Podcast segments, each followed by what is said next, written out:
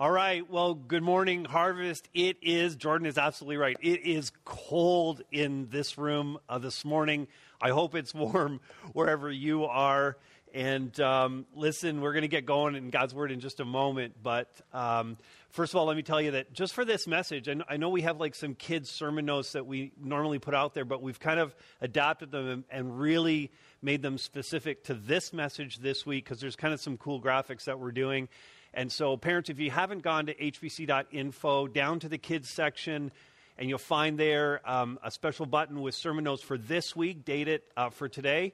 And uh, you're going to see there, just download that, print that, get it into your kids' hands with some crayons or markers, and uh, they'll have a little bit more fun maybe with this sermon as they sit there uh, with you this morning in your home. And uh, that, you know, brings this up. Hey, church, you're there. I'm here, and we are still the church. That's awesome, right? And I said to somebody this week uh, who, you know, not a believer, I said to them this week, the church survives everything. The church survives governments that come and go. The church survives wars. The church survives pestilence when it comes through and pandemics. It survives empires.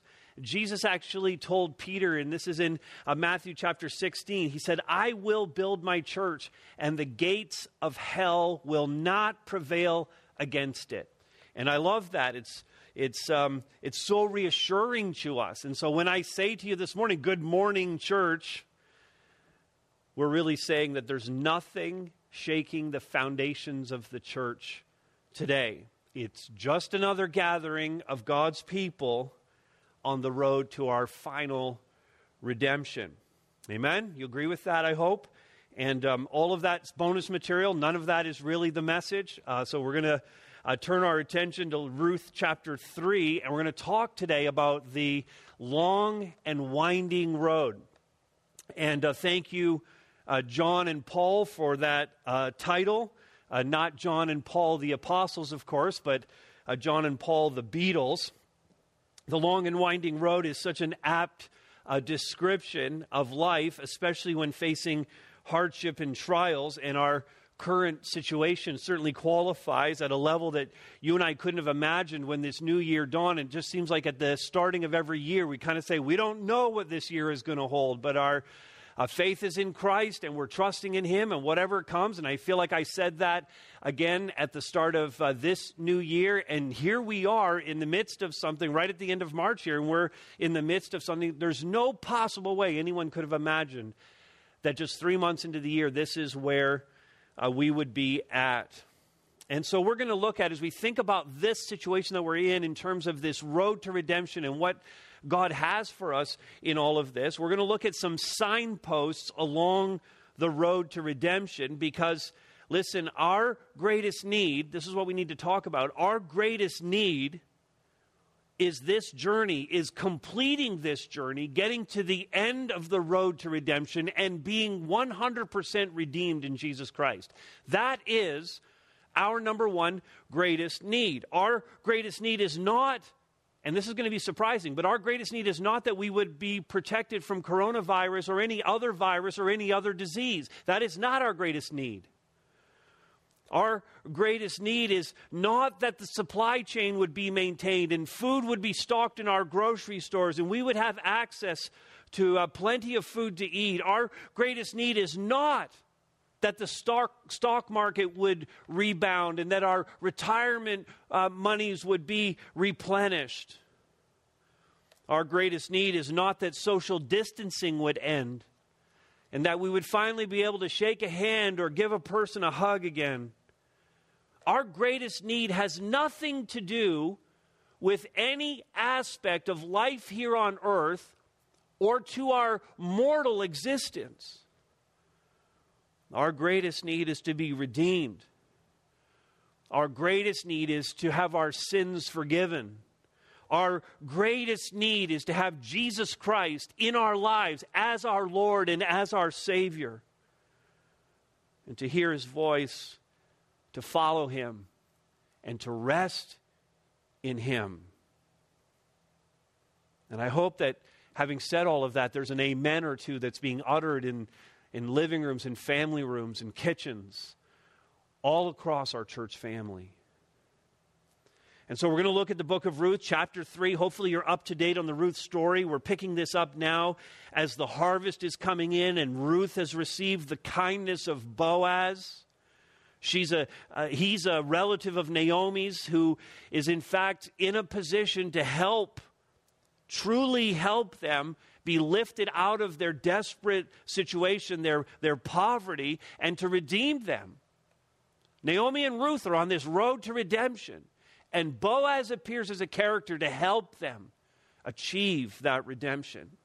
And so let's turn our attention to the scriptures. Hopefully, you have your Bibles open and uh, you can follow along as I read Ruth chapter 3. I'm going to pray and then we're going to start working through this chapter. Ruth chapter 3. Then Naomi, her mother in law, said to her, My daughter, should I not seek rest for you that it may be well with you? Is not Boaz our relative? with whose young women you were? See, he's winnowing barley tonight at the threshing floor. Wash, therefore, and anoint yourself, and put on your cloak, and go down to the threshing floor, but do not make yourself known to the man until he's finished eating and drinking. But when he lies down, observe the place where he lies, then go and uncover his feet and lie down, and he will tell you what to do. And she replied, All that you say I will do. So she went down to the threshing floor and did just as her mother in law had commanded her. And when, Moses, uh, when Boaz had eaten and drunk, and his heart was merry, he went to lie down at the end of the heap of grain. Then she came softly and uncovered his feet and lay down. At midnight, the man was startled and turned over, and behold, a woman lay at his feet. And he said, Who are you? And she answered, I am Ruth, your servant. Spread your wings over your servant, for you are a redeemer. And he said, May you be blessed by the Lord, my daughter. You have made this last kindness greater than the first, in that you have not gone after young men, whether poor or rich. And now, my daughter, do not fear. I will do for you all that you ask, for you all, uh, for all my fellow townsmen know that you are a worthy woman. And now it is true that I am a redeemer. Yet there is a redeemer nearer than I Remain tonight, and in the morning, if he will redeem you, good, uh, let him do it. But if he is not willing to redeem you, uh, then, as the Lord lives, I will redeem you. Lie down until the morning. So she laid his feet until the morning, but arose before one could recognize another. And he said, Let it not be known that the woman came to the threshing floor. And he said, Bring the garment you are wearing and hold it out. So she held it out, and he measured out six measures of barley and put it on her. And then she went into the city. And when she came to her mother in law, she said, How did you fare, my daughter? Then she told her all the man had done for her, saying, These six measures of barley he gave to me, for he said to me, You must not go back empty handed to your mother in law. And she replied, Wait, my daughter, until you learn how the matter turns out, for the man will not rest, but will settle the matter today. Let's pray together. Father, we are again uh, grateful that you have made it possible for us to meet in this way, to be together as a church, to welcome in guests and friends as well to our worship gathering. Father, to get your word open and to hear what you have for us today. We pray so often, Father, and it's so true that your word is living, it's active, it's sharper than any two edged sword. It pierces to the division of soul and spirit, of joints and marrow. It discerns the thoughts and intentions of the heart. And God, I pray that your word would do all of that in each of our lives today. That we would receive a strong word from you, that we would come away um, built up and encouraged and, and more knowledgeable than we were before, and, and compelled in our spirit to live out the very things that we're reading and understanding today. So, God, bless this time for your own purposes in our lives and for your glory. We pray in Jesus' name. Amen. All right, on the road to redemption, you have your uh, notes there. Take a look at them now. On the road to redemption, please understand, first of all, that there is but one way. Naomi and Ruth were really, they were out of options. You see the one way sign there. They were out of options. There was only one way for them. They were two widows living in poverty. They had no claim to any of Elimelech's, Naomi's ex, her husband, her, her deceased husband, no a way to access any of his wealth or to perpetuate his name. The events of chapter 2, though, they gave them some hope. And back in verse 20 of chapter 2, Naomi said that Boaz, in fact, is a close relative of ours, one of our redeemers. And that's such a critical word. I mentioned that last week, and I said we'd unpack that a little bit more this week. That word redeemer, in fact, in the Hebrew, in the original language, is the Hebrew word goel. And it means to play the part of a kinsman or other nuances of the word mean avenger and advocate and deliverer and redeemer. And it's best to actually, from a theological standpoint, to put those two concepts together and to say that the Goel is the kinsman redeemer, a very specialized role in Old Testament law. And in fact, if you want to mark down Leviticus 25, uh, because that's where this is explained. And really, uh, this is from the teacher's commentary. A near relative had the right and even moral obligation to act on behalf of a family member in trouble or in danger. And when persons or possessions were in, in the grip of a hostile power, the kinsman might act to redeem, to win release, or to win freedom. And so the provision provided a way for Naomi and Ruth to be lifted out of their poverty and for Elimelech's name to live on since he had no surviving sons. And so that's why Naomi sets all of this up with Ruth and tells her in verse 1 Should I not seek rest for you? Shouldn't I seek a better way of life for you? That it may be well with you, she says. I, I just want you to be healthy and happy and provided for and in a good place. I want good things for you. I don't want you to live in poverty. And then she asks rhetorically in verse 2 because she had met Boaz, she'd been out in the field gleaning. Verse 2 is not Boaz, the guy you met, is not Boaz our relative? And the answer is yeah, he is. And she's thinking, Naomi's thinking Leviticus 25 here. She's thinking Goel. She's thinking kinsman redeemer. See, verse 2 continues, see, He's working tonight at the threshing floor. Verse 3 Wash yourself, she says to, to Ruth. Go wash yourself, anoint yourself, put on a cloak. In other she's saying to her, Wash your hair. Okay, put some makeup on, pick out your nicest dress. Go down to the threshing floor, but do not make yourself known to the man until he's finished eating and drinking. Not, not the sense here that he was getting. Boaz was such a noble man. There's, there's no sense here that he was going to be drinking too much and drunk. Just that at the end of the day, after a long day of work, he just wanted to have that meal, unwind a little bit, and just be in a more relaxed state. Make sure he's ready to hear this from you. And then it goes on here, verse 4, and then it gets like, from our perspective, we read this, and this just sounds really culturally weird. Verse 4 When he lies down, observe the place where he lies, then go and uncover his feet and lie down. So this was going to be a means by which Ruth would be expressing her intention to Boaz. I mean, I think most people today are you know, finding each other online or something. Uh, but back in the day, before you could do that, I guess, you just would go and uncover the feet and just kind of lie there. And, and Naomi is taking a risk here. There's a, there's a gamble that she's making because it's awfully forward of Ruth to actually do what she's doing, which is essentially to be proposing marriage, Ruth proposing marriage to Boaz. And one commentator, uh, Daniel Block, points out, you know, kind of just paraphrasing what he said, this is really forward and a gamble because Ruth is quite a bit younger, obviously, than Boaz. She's Moabite. He's Jewish. There were rules against that. She's impoverished. He's wealthy. She's a she. He's a he. And she's didn't usually ask he's to get married, except in my case, of course. Cheryl, well, Cheryl didn't really ask me to get married. But the exact quote is, I want the ring and I want it now. But we can take that up another time. And so, for all of these reasons, this isn't the kind of thing that you actually do. Beyond that, what she's doing almost certainly could be interpreted in a very bad way. All of the commentators agree that what Ruth is doing here is like kind of the way that sex workers would work out in the field toward the laborers. And if Boaz was to wake up and interpret her actions as anything other than noble, then the gig is going to be up. But Naomi is so confident. In verse 4, she tells Ruth, He will tell you what to do.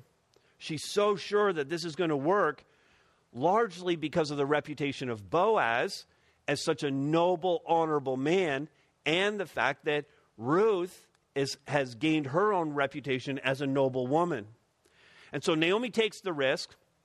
And why does she do that? Because, we come back to the, the main point here, there is but one way.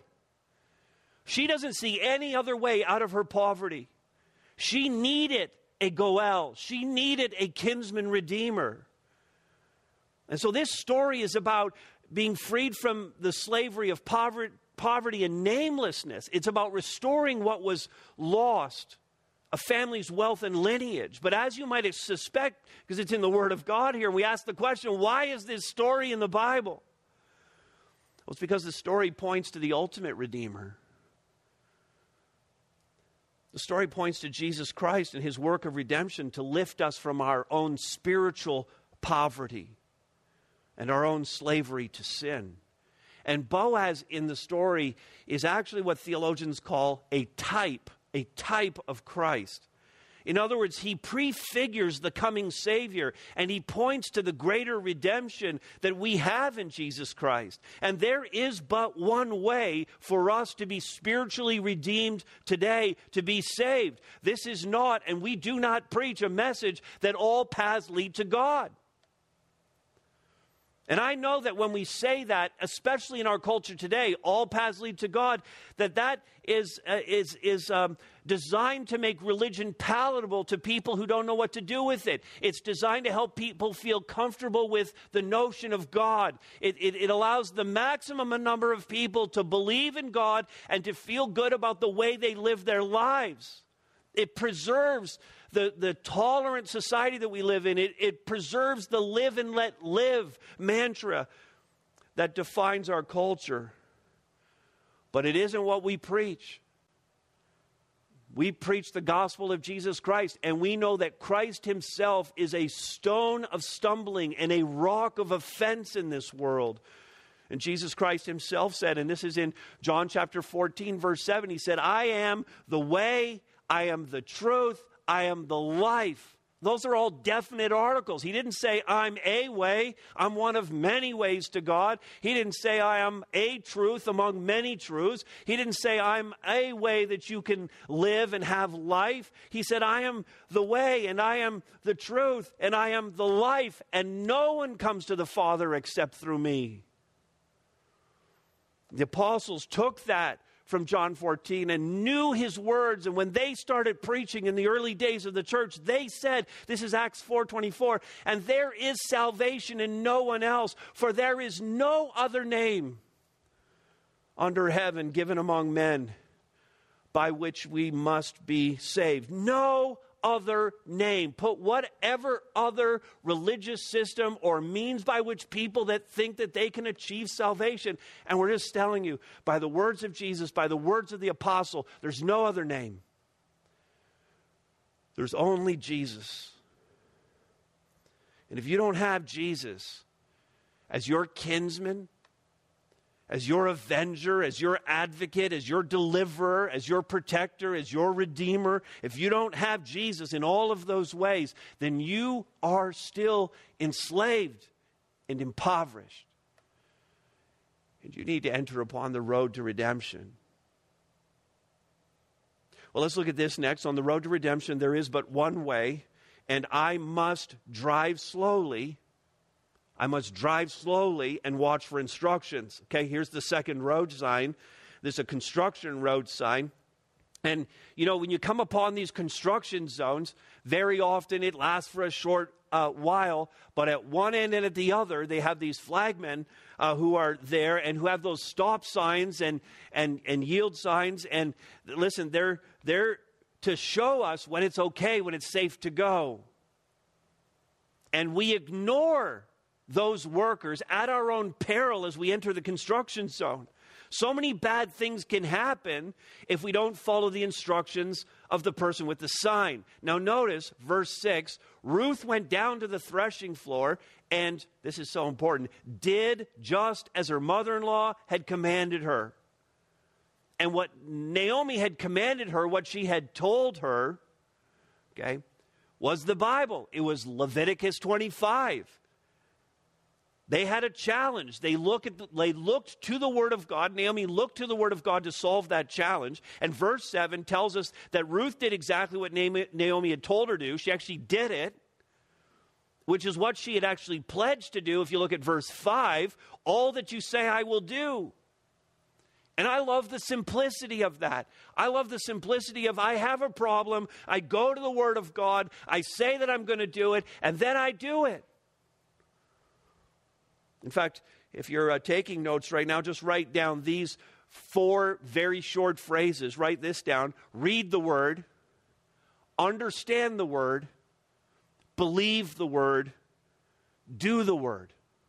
Okay? Hopefully you got that. Read the Word, understand the Word, believe the Word, do the Word. If we would just get all of that going in the right order and do that every single time, I mean, that's just going to put us in such a great place. And you understand, too, why all four of those are so important. I mean, we can read the Word without understanding the Word. We can understand the Word, often we understand the Word, but we don't actually believe it. And we can believe the Word. I have read it, I understand it, I believe what it says, but I'm still not going to do it. That's why all four of these are so critical to us.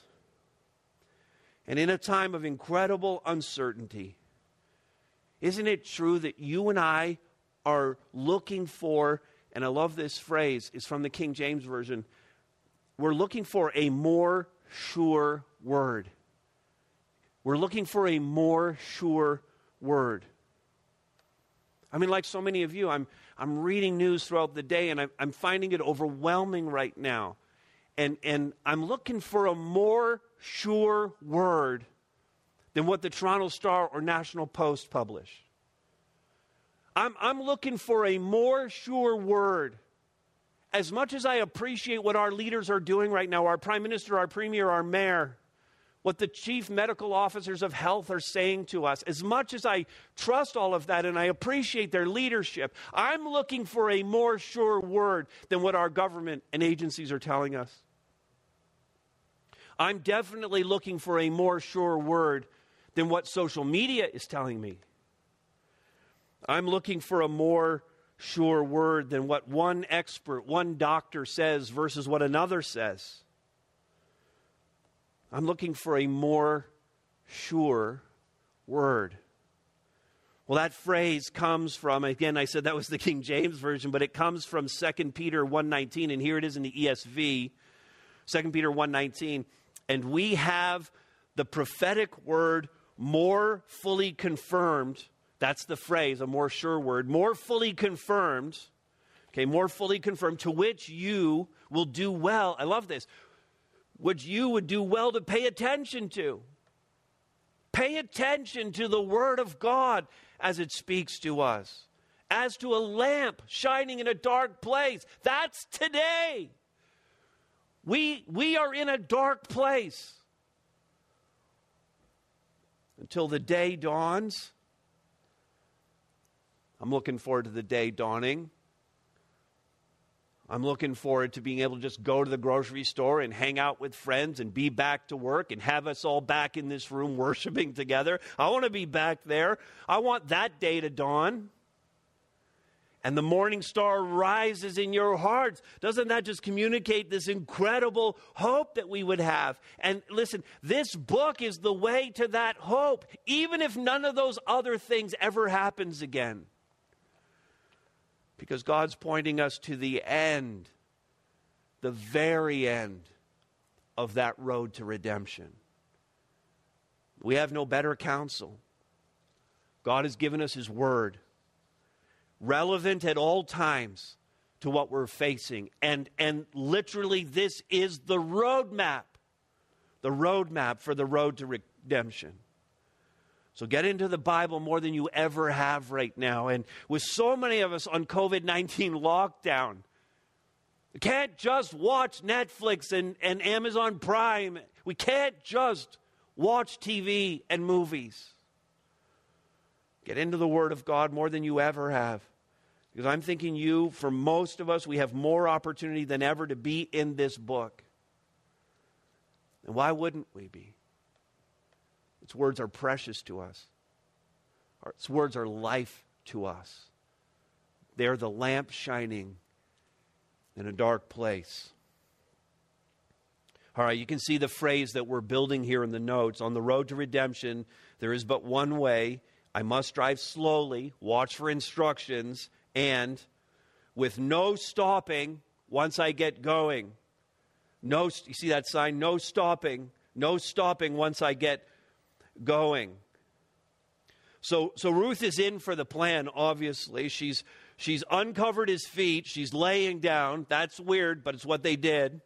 He wakes up, verse 8 says, at midnight. He's startled, of course, and notices a woman at his feet. Naturally, verse 9, he said, because we would all do the same thing. Um, um, who are you? And she answered, I'm Ruth, your servant. And then she pulls out, okay, this might be a little crass, but she pulls out this pickup line. And it comes from something that he had said to her in the previous chapter in verse 12, 212. You know, he talked about her coming under the wings of Yahweh and being protected by Yahweh and seeking his refuge. So he had said that to her the previous day. And, and so she says to him, Spread your wings over your servant. Spread your wings over your servant, Boaz. Spread your wings over me, for you are a redeemer. Would you protect us? Would you defend us? Would you be our advocate? Now, his response, he totally gets it.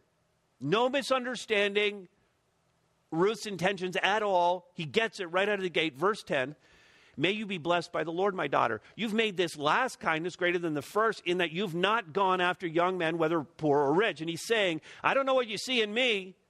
I'm like an older guy. I don't know what you see in me. And then verse 11, he, he quells her fear because she might have been trembling a bit at doing this whole thing. But he says, I will do for you all that you ask because you are a worthy woman. See, this whole thing rests on the fact that Boaz and Ruth both loved Yahweh so much. And they could count on one another to act nobly through the whole situation. Now, the fact that Boaz said what he said, it just kind of it just kind of makes me think that Boaz has already been thinking about all of this. Maybe he's actually been thinking about Ruth. Maybe he already set this all up in his own mind and in some of his previous actions. Maybe his kindness toward her the previous day was the thing that, that, that kind of got Naomi thinking about it. That maybe Naomi would pick up the clues that Boaz was laying down for her because he says here all of this as if he's been thinking about it. He says in verse 12, in fact, and this isn't the kind of thing that you just kind of have off the top of your mind, but, but verse 12, he says, It's true that I'm a redeemer, yet there's a redeemer nearer than I. There, there's a closer family member. Now, listen, you don't have that information readily available unless you've already been thinking about the fact that you could act as redeemer for Naomi and Ruth. Now, the fact that he introduces this here adds some dramatic tension to the story. This is where, you know, the story's going along just so nicely. And then there's this setback that comes. And if it was a Hallmark movie, this is where the ex boyfriend appears. Okay, or, or if you're more into HD television, this is like you're watching Fixer Upper or Love It or List It. And, and they're renovating the house and they you know they want that open concept of course. They want to take that wall out between the kitchen and, and the dining room and the living room. They want to have the open concept. And then just before they go to commercial break of course they find out oh no it's a supporting wall. And, and you cut to commercial and all the tension is there. When they come back from commercial they solve the problem with a beam. Okay that's what's going on here. Boaz has a plan, of course. He's, he's got, you know, he wants open concept, but he's got the beam in mind. He's been thinking this all through. And from the moment he saw her in the field, from the moment he asked what her name was, from the moment he invited her to dinner and made sure that she could glean so much extra barley, from the moment that he did all of these things, he set it all up. He was thinking about Ruth. And so, anyways, he says to her, verse 13, remain tonight, and in the morning we'll see how this all plays out. Verse 14, so she stayed till morning. Then she left before anyone was the wiser, just not to raise any suspicions. And he sent her off with more, verse 15, he sends her off with more barley because nothing says I love you like a big bag of barley. So Ruth put her foot on the gas. She keeps going. No stopping once I get going. That's, that's wonderful for us in our Christian life. No stopping once I get going. Then I, I know, I know. I know that having doubts about God, and questioning him about tragedies, I know that's all very natural for us as human beings. I know that our faith can be weak at times. I know that we can struggle to trust him. I know all of that because I've been through all of that. But if you have given your life to follow him, then follow him. Follow him. It's not always going to be at a great pace. You're not always going to feel like you're keeping up with the Lord. You know, if you need to stumble along, stumble along. If you need to crawl along the way, crawl along the way. If you need to just grab his cloak and have him drag you for a season, let him drag you. If you need other believers to carry you, let them carry you when it gets tough. But whatever you do, don't stop. Once you get going, there's, there's no stopping. Make that your determination just as it was Ruth's determination. I mean, the way we're having to do church right now, it could be so tempting just to set it all aside, not to log into a live stream, not to make the effort, not to connect with your small group, not to reach out to others, just to cocoon and to close it all off and, and, and, and just make it harder on yourself. But the church is a body. And to not be able to gather makes it challenging, but this is no time for us to stop. This is no time for us to wallow in our insecurities and our fears. Now we must dig deeper. We must try harder. We must do everything we can possibly do to maintain the community, the koinonia, the fellowship, the sharing that we have in the body of Christ. Listen, folks, there's no stopping once we get going. Here's the last part of this. On the road to redemption, there's but one way. I must drive slowly and watch for instructions with no stopping once I get going because it is often a long and winding road ahead. Now, you've no doubt heard the phrase, pretty common. Got that winding road ahead of us. There's the sign, the winding road ahead of us. And, and you've no doubt heard that the Christian life is a marathon, not a sprint, and that's true. It's a marathon, not a sprint. Jesus actually said this, Matthew 24, 13. The one who endures, speaking of Christians now, the one who endures to the end will be saved. And so, endurance or perseverance or stick to itiveness or steadfastness, however you want to say that, that is this defining characteristic of what it means to be a follower of Jesus Christ. The one who endures to the end will be saved. The marathon is an endurance race. And if you have endurance, then you're going to be there at the end. And if you don't have endurance and you're not persevering in your faith, then you won't be there. And I'm just not making that up. Those are the words of Jesus in Matthew 24 13. And, and, we, and we sit here in the midst of this trial or whatever other trial you're going through right now, and those trials all piling on top of each other. This is just like in our lives when we sit back and we say, you know, things aren't coming together the way I had hoped they would.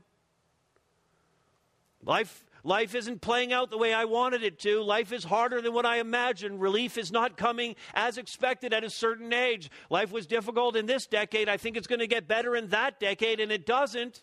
It's just different producing its own unique challenges.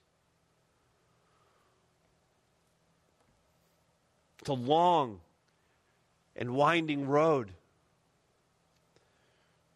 And it requires a persevering spirit to stick to it.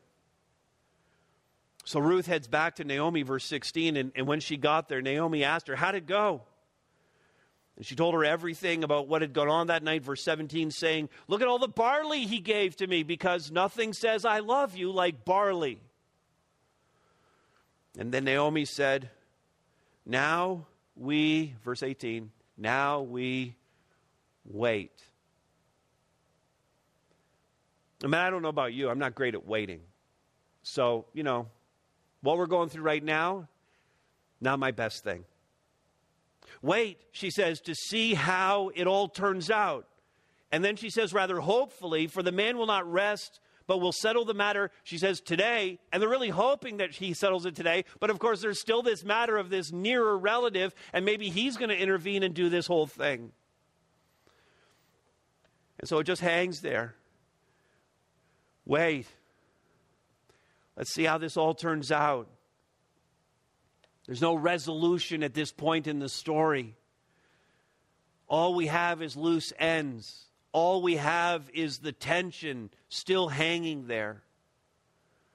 Boaz is willing, but there's still this other potential redeemer. We know nothing about him. Is he as kind and generous as Boaz is? Is he a man of integrity and, and, and nobility like Boaz is? Will Naomi and Ruth be freed from their poverty? We don't know. Will their land be redeemed? We don't know. Will Elimelech's name be preserved and the family line continued? So many questions, so few answers. And I feel again like that defines the days that we're in. So many questions and so few answers. And here we wait. Naomi said it. Let's wait. Let's see how this turns out. A pandemic in front of us continues to take lives. We're not sure if we flattened the curve or not. We don't know if a surge will overwhelm our hospitals. We don't know.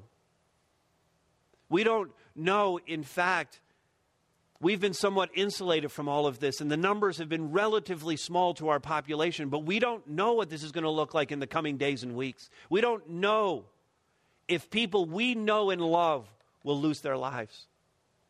We don't know. Our world has shrunk down to our own living rooms.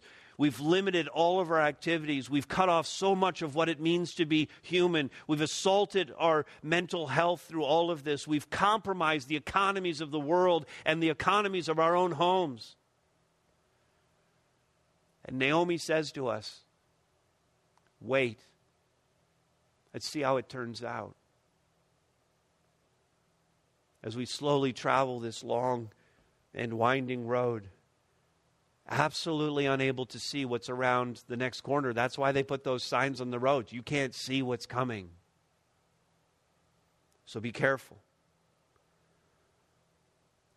In our case, we trust the one who has the absolute power to redeem us and to bring us, and this is so critical, to bring us to the end of that road to full redemption in Jesus Christ.